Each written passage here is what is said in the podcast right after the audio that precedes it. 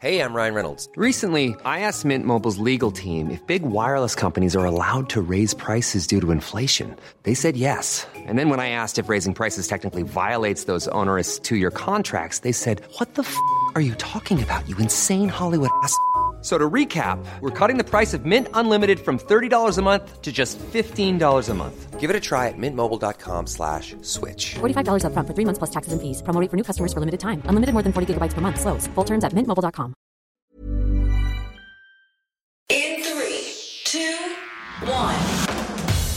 Seven things you probably didn't know you need to know. I'm Jamie East, and this, this is the Standout Seven. Hello and welcome to the weekend edition of the Smart 7. We've got the biggest, best, and strangest stories of the week for you in the next seven minutes. Remember, if you're listening to us on Spotify as part of your daily drive playlist, you can just hit the follow button to get regular Smart 7 updates, with a new episode each weekday at 7am. The biggest story of the week's been the escalating energy crisis, driven by rising gas prices, which have had serious impacts on the UK's energy companies.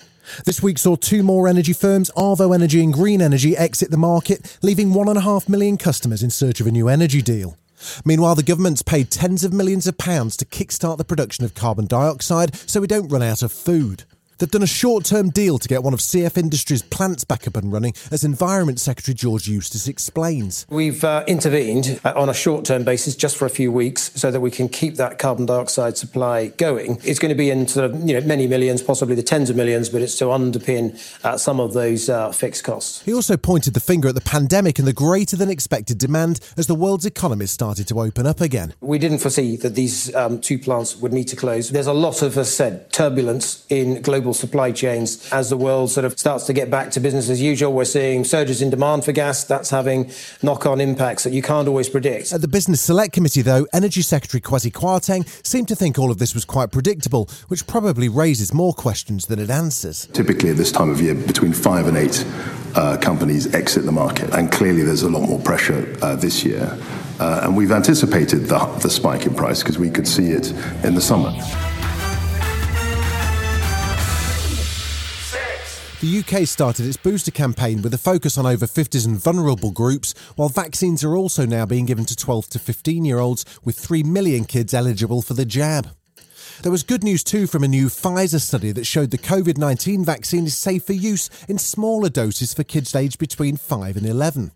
Former White House COVID czar Brett Giroir welcomed the news on CNN. I'm sure that the FDA advisory committee will be weighing the risk benefits. We know there are lots of cases in children, but the risk of dying is still very, very low. So that risk benefit is going to be very important to be weighed. But no doubt about it, this is great news. But even as booster shots are rolled out, there are renewed calls for the UK to donate more vaccines to those in the developing world. Former Prime Minister Gordon Brown's been doing the maths. Even if we set aside enough vaccines for all who need them, we still have millions of vaccines left over. If we don't airlift them to Africa and elsewhere, it could be 200 million, and that is an excess above all the other vaccinations that we still want to see happen in the United Kingdom. The UN General Assembly is taking place in New York with leaders from all over the world attending. It marked Joe Biden's first major speech at the UN and he called for global cooperation as the world faces a decisive decade. He announced that the US will double the funding it's providing to tackle climate change in the developing world by 2024.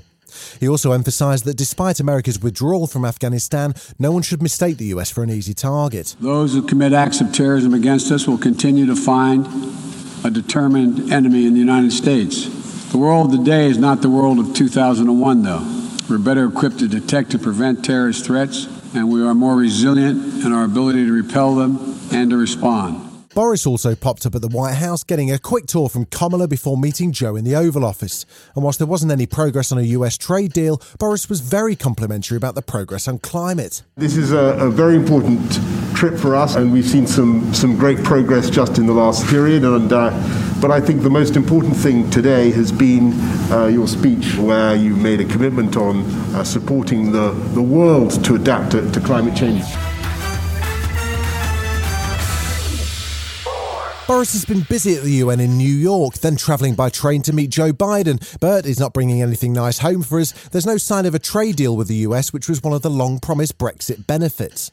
Boris now says he's not surprised by that, although we were supposed to be first in line back in 2017. I've always thought that a trade deal with the US would be difficult because I, I know what the uh, the US is like as uh, what they're like as negotiators, and they're very very tough. He finally got to deliver his speech at the UN and called for the world to focus on the COP26 summit in Glasgow. We're approaching that critical turning point in less than two months when we must show that we are capable of learning and maturing and finally taking responsibility for the destruction we are inflicting not just upon our planet, but upon ourselves.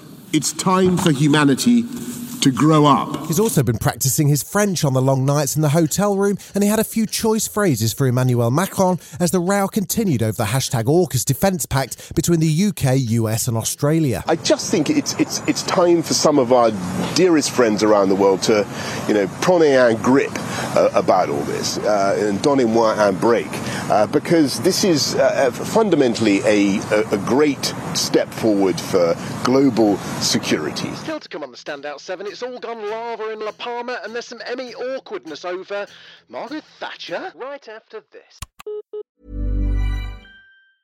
Many of us have those stubborn pounds that seem impossible to lose, no matter how good we eat or how hard we work out. My solution is PlushCare. PlushCare is a leading telehealth provider with doctors who are there for you day and night to partner with you in your weight loss journey. They can prescribe FDA-approved weight loss medications like Wegovy and Zepbound for those who qualify. Plus, they accept most insurance plans. To get started, visit plushcare.com slash weight loss. That's plushcare.com slash weight loss. You're listening to the Smart 7. If you're enjoying it, you might also like the Smart 7 Ireland edition. Just search and follow us on your favourite podcast platform.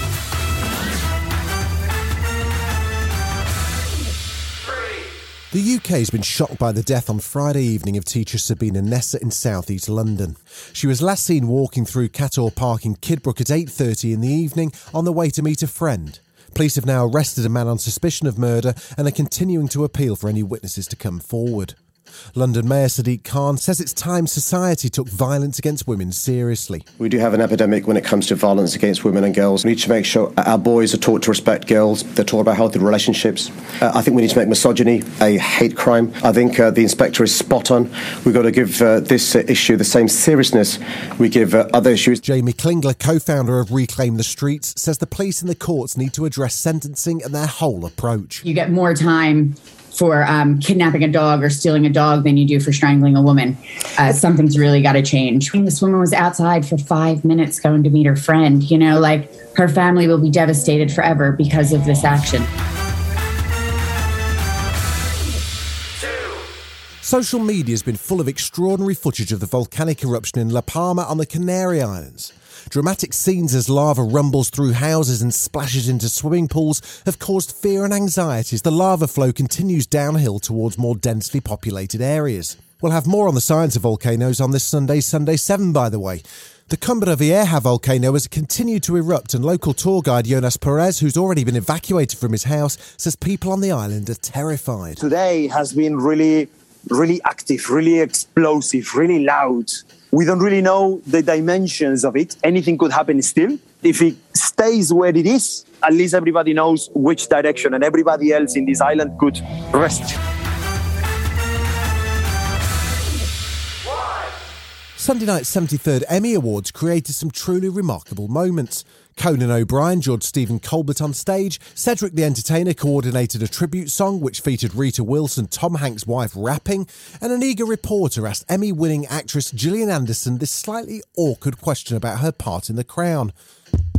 Yes, Miss Anderson, did you talk to Margaret Thatcher about this role? Gillian kindly declined to mention that Maggie died in 2013. Uh, well, I, um, I, I have not spoken to Margaret. Um, Michaela Coel made history as the first black woman to win an Emmy for Best Writing for her show I May Destroy You, and she delivered a powerful speech dedicating her award to survivors of sexual assault. Write the tale that scares you, that makes you feel uncertain.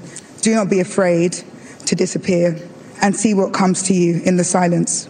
I dedicate this story to every single survivor of sexual assaults. Thank you.